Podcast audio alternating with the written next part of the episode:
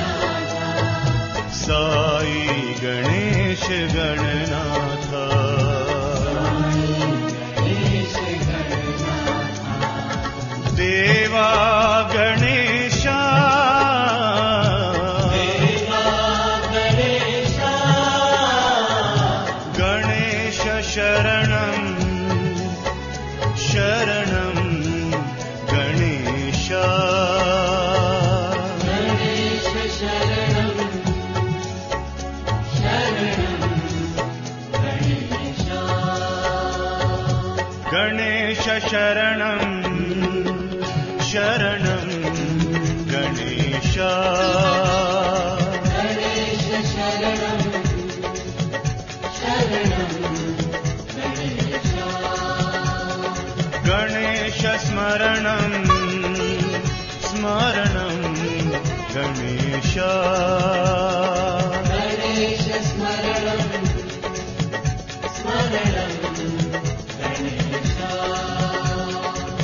मूषकवाहन श्रीगणनाथ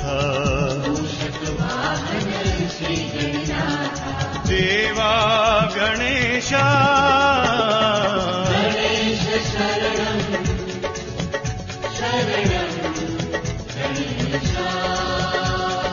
गणेश शरणं शरणं गणेश। वन्दन Ganesh Gananath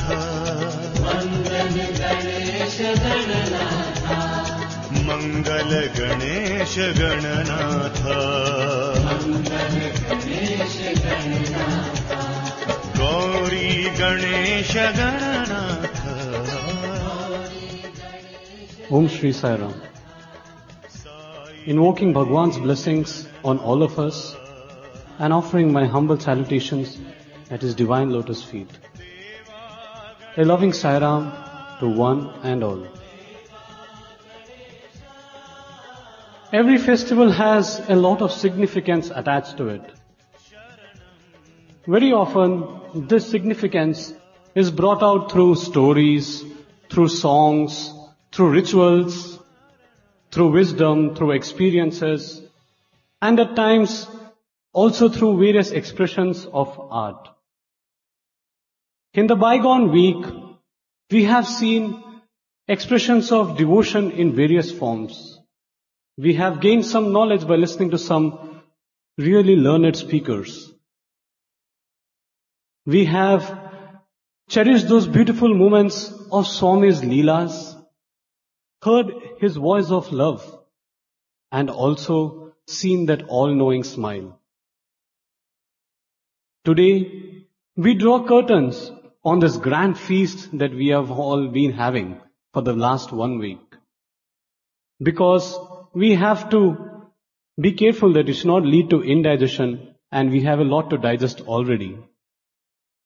With Bhagwan's blessings, I commence the last session for this Vidwan Mahasabha.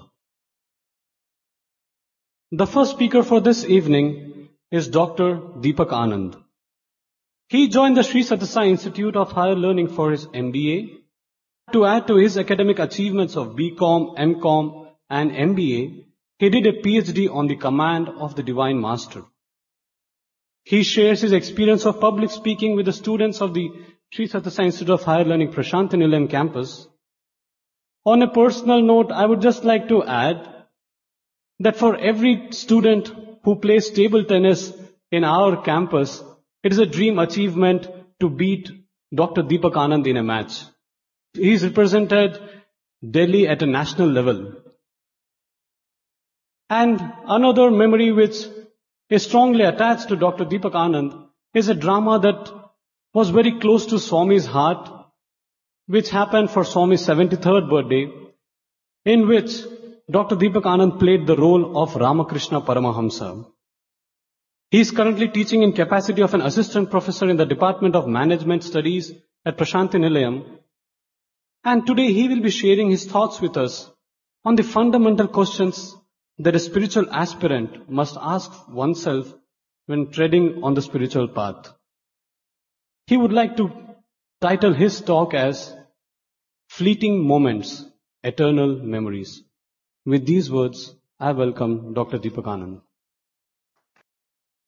Om Shri Sai Ram. With utmost love and humility, I offer myself at the lotus feet of our beloved Mother Sai.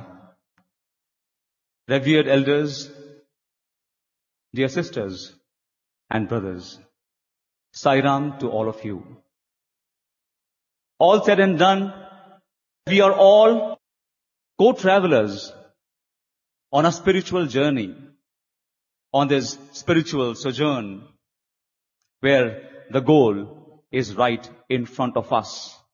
But between us and this particular goal, there are certain fundamental questions which we will have to answer sooner or later. You can avoid them for some time, but they will appear before you again and pose themselves to you and say, first, give us the answer and then only you can move forward on the spiritual path. What are these fundamental questions? The first big question Swami says that we must all ask ourselves is, who are you? Who are you? When was the last time did you ask this question to yourself? How sincere and earnest was the quest? It was in the upper portico in the year 1997. One of my first physical interactions with Bhagwan after I joined the MBA course in Satyasai University. And Bhagwan asked me, where do you come from? I said, Swami, I come from Sri Aurobindo institutions, the Mother's International School. And year after year, on 24th of November, since 1926, we have always celebrated this day as the victory day. Because on 23rd of November, on your birthday, Bhagwan, when you, you incarnated on earth, Sri Aurobindo came out after more than a decade of deep meditation. and said, celebrate because this is the day of victory. The Krishna consciousness has taken birth in physical form on earth. I said, Bhagwan, Sri Aurobindo knew that you are God incarnate. A few seconds of silence and Swami looked deep into my eyes and smiled and said, that I am God is only half the story. The better half of the story is that you also are God. You also are God. The only difference being that I know it and you don't have faith in these words of mine. So always think that you are God. Always feel that you are one with Swami. I took it as a spiritual instruction and thereafter I started feeling, trying to pretend to myself that I am Swami inside. But there was a big problem in this. And what was the problem? As we all spiritual seekers, these problems come in our path. I wear glasses. How can there be a bispectacle Swami? That thought came into my mind. Yes, I can be Swami. But does Swami wear spectacles like this? He does not. So how can there be a bispectacle Swami was a question that came into my mind. Fortunately, Swami took me that year to Kodaikanal. And one day as he came out of his room, we were all sitting outside and I happened to be the first one that day. And Swami spoke to the boys for some time. And without any premonition, he just took out my glasses and put them on his eyes, bent forward, raised his eyebrows and looked deep into my eyes as if asking me, now, now, can there be a bispectacle Swami? Now can there be a bispectacle Swami? And in those moments of silence, I got my answer, yes. If these photographs can be embodiment of Bhagwan, if the idols and metals and rocks can manifest God in fullness, if we have faith, why can't the human body, which is the highest embodiment of divine consciousness? Yes, there can be a bispectacled Swami also. If you look at these photographs of Bhagwan all over, yes, we should fold our hands and pray to them. We should wave the camphor at them and, and the incense sticks at them, but that is not the end. What Swami says is, these are not just my photographs for praying and folding of hands and passage of your time, but these are your vision statements. This is what you really are. You are all Satyasai Babas in making. You are all Satyasai Babas in making. This is what the reality is. This is the answer to the first question. Who are you? The second question which follows this is where are you? Where are you? In my presence, one of the senior devotees asked Bhagwan, Swami, we do so much spiritual sadhana from morning, Suprabhatam to night, Karcharan Kritamva and the evening prayers, Sandhya on three times, Nagar Sankirtanam, Gram Seva, all these we do Swami. How do I know where I am? How do I know where I am? Unless I know where I am, how can I progress towards where I want to go? The second question is, where are you?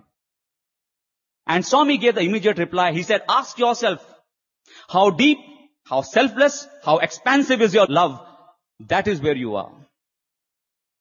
Swami asked that devotee to ask a question to himself and said, ask yourself, how deep, how selfless, and how expansive is your love? That is where you are. Because if really we have to encapsulate the entire teachings of Bhagwan, the message of his life in one word, and that is love. That only can be love. I was seated here nearly a decade ago. This used to be the second portico where boys would sit earlier. When I joined for MBA, we used to sit here. And one particular day, there was one first MSc boy sitting next to me. I was in the MBA course. Swami came, taking letters all the way, and he came and looked towards us. And he asked this particular first MSc mathematics boy, how are you? I don't know what came over him.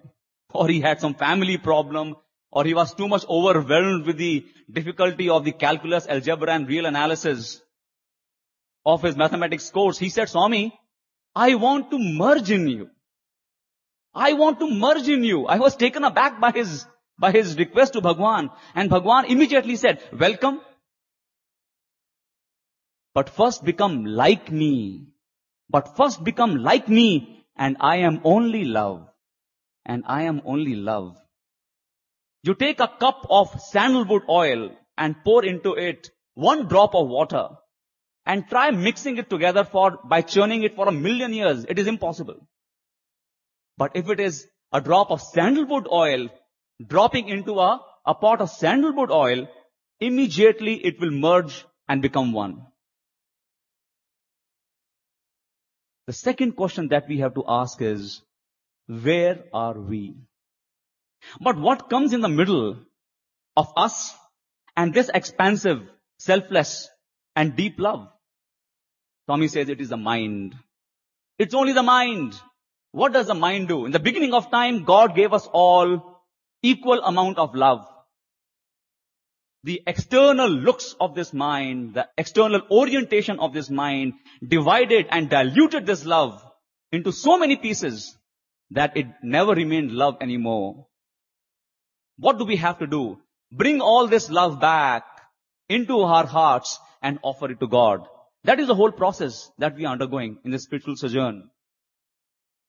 If you are not able to find as to how deep, expansive and selfless is your love, Swami says, I'll give you one more formula. Follow that and you would know where you are. And that formula is, before you go to sleep in the night, ask yourself, how many desires does your heart still entertain? For people, from people, of things, money, power, position. If there are so many desires still left, that means you have not loved God enough. Because Bhagwan says, to master the mind and become a mastermind, to remove this wheel of mind from between the Atman and the Paramatman, so that they can all embrace each other in oneness, is the mind. And to master the mind, Swami says there is only one formula. Only one formula. And that is love God more and more. The third question that we have to ask on this spiritual journey to Him on this day of Vijayadashmi so that we can all be victorious in our spiritual journeys and reach Him in this very lifetime is which is the best path to follow to expand our love and make it universal. In the Bhagavad Gita, we are being given so many paths. There is a path of karma, the path of action, bhakti, the path of devotion, the jnana, the path of knowledge, and the Ashtanga Marga, the eightfold path. Which is the best path to follow so that we can reach our goals of life? In one of the years, Bhagwan was giving discourses during Navratri, as he used to do every year. On the first day, Bhagwan gave a discourse talking about the greatness of the path of karma, of path of action. He said, your, all your past karmas, all your past actions remain embedded in your flesh like a thorn.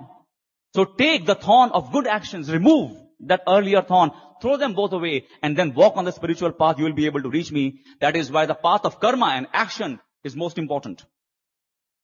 The very next day, the very next day, Swami gave a discourse telling, today everybody is tainted by egoism of one kind or the other. That is why even if you do good actions, that is out of egoism and it binds you with a golden chain. The bad actions bind you with the iron chain. Both bind you and they will not let you progress. And that is why the path of devotion is the highest path. The path which Radha followed, the Meera followed, Gauranga followed, Ramakrishna Paramahansa ji followed. That is the path that you have to all follow because that is a royal path of divinity.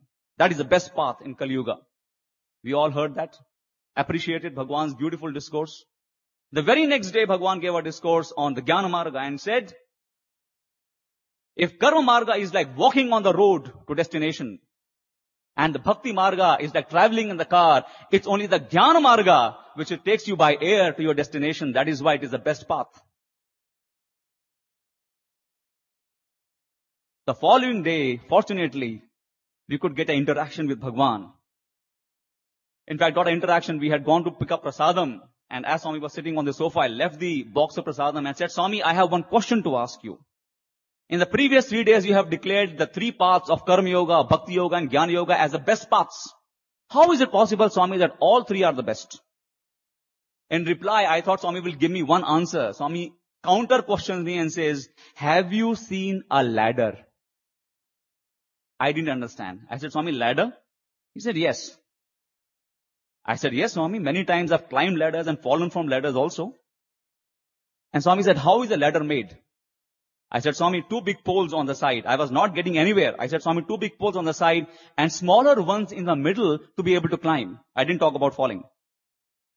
And Swami said, the two side poles on the sides are the path of bhakti and jnana. And the middle rungs on which you have to climb up is the path of karma. But don't worry, he said. Choose the path towards which you have a natural inclination. That is the best path for you. That is the best path for you. Because your past samskaras, you have been a karma yogi. Don't worry, even if you are karma yogi, like Vivekananda, the devotion of Ramakrishna Paramahansa and the jnana of Shankaracharya will be added on to you. Once you climb the hilltop and reach the peak, you will realize that all the four paths are leading to the same peak and you will have the essence of the knowledge of all the four paths. It will be added on to you. Don't worry. The path towards which you have a natural inclination, that is the best path for you. The fourth question that we have to ask ourselves, which form of God is the most ideal to meditate upon? Many of our brothers and sisters are coming from various parts of the world. They have been brought up in different cultures. We have all different family deities. And then we come to Bhagwan and we get confused. Which form is the best for us to meditate upon and pray to? In the year 2001, when we were doing our PhD, one day Bhagwan came to the Kulwant Hall from Purnachandra at 6.15 in the morning. Twilight time. Even lights were not on. Only Sevadal was standing outside on duty. And they called the portico in charges and everybody else. And Swami in that darkness, just imagine, alone in the Kulwant Hall, cutting across the lines, holding his robe with the left hand, the right hand mysteriously waving in the air, alone, just walked up to the interview room and went inside. Then he sent word for the research scholars and we all came running from the hostel. We entered the interview room. Swami did not even acknowledge our presence. For 45 minutes. Was he even breathing? I could not make out. He was just totally still for 45 minutes time. And then he took a deep breath and opened his eyes and looked at all of us.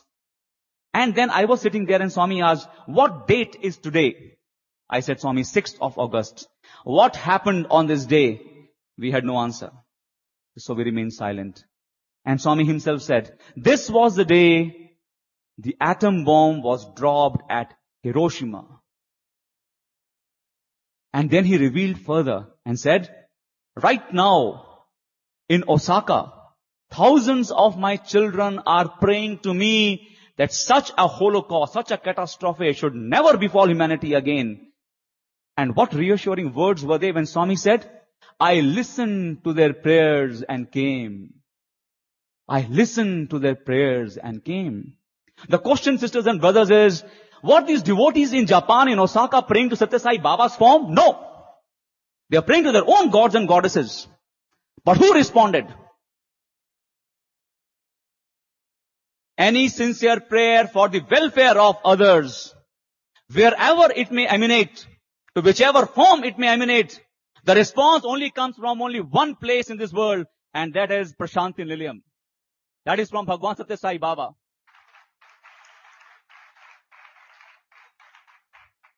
The last question that we have to ask ourselves is, what is the best mantra?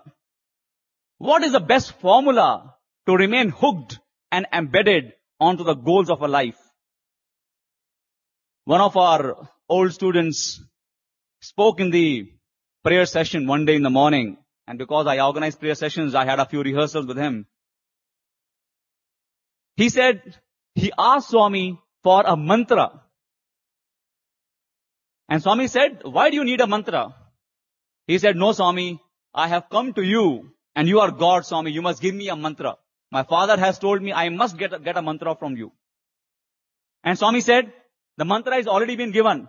Love all and serve all, help ever and hurt never. He said, no Swami, I want a specific mantra for me, personal mantra. Swami said, nothing is personal. If Arjuna were to say Bhagavad Gita is personal discourse given to me, what will happen to the remaining humanity? It is not personal, but I'll give you a mantra, Swami said. And what was that mantra which Swami gave very beautifully to him? Swami said, the mantra is Lavu, Navu, Navu. Basically meaning in Telugu, love and smile in the present moment. Love and smile in the present moment. When God comes on earth, what does He do? He spreads only His love and smiles to everybody. When we see Him, we smile. Why? Because His life is His message. And Swami, once there was a Paduka Puja Mahotsavam here, and Swami asked us in the interview room, what's the meaning of Pada Puja? You all say you want to serve Swami. What's the meaning of Pada Puja? And we said, Swami, serving your lotus feet. And Swami said, that is different, sir.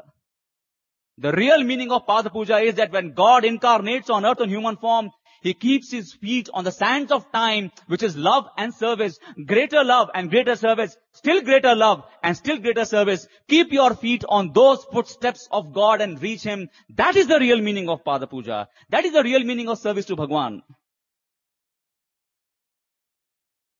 Sisters and brothers, there is nothing personal in our spiritual life. It is all to be shared and distributed because it only increases by distribution and sharing. Let us pray on this Vijayadashmi day, the day of victory, to our beloved Mother Sai, that we shall be victorious. We will ask ourselves these questions. We will follow the tenets which emerge from our own hearts. And then not only understand the essence of the spiritual life, but also experience and express it in our daily lives. That will be the real spiritual victory which Bhagwan wants us to achieve. So that, so that we can live a life of dedication as his perfect and dedicated instruments till breath pervades our body and thereafter merge in him in oneness forever and ever. Jai Sai Ram. Well, we have once again come to the end of our program.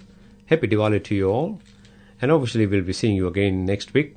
I leave you with a song on Diwali. Saram to you all.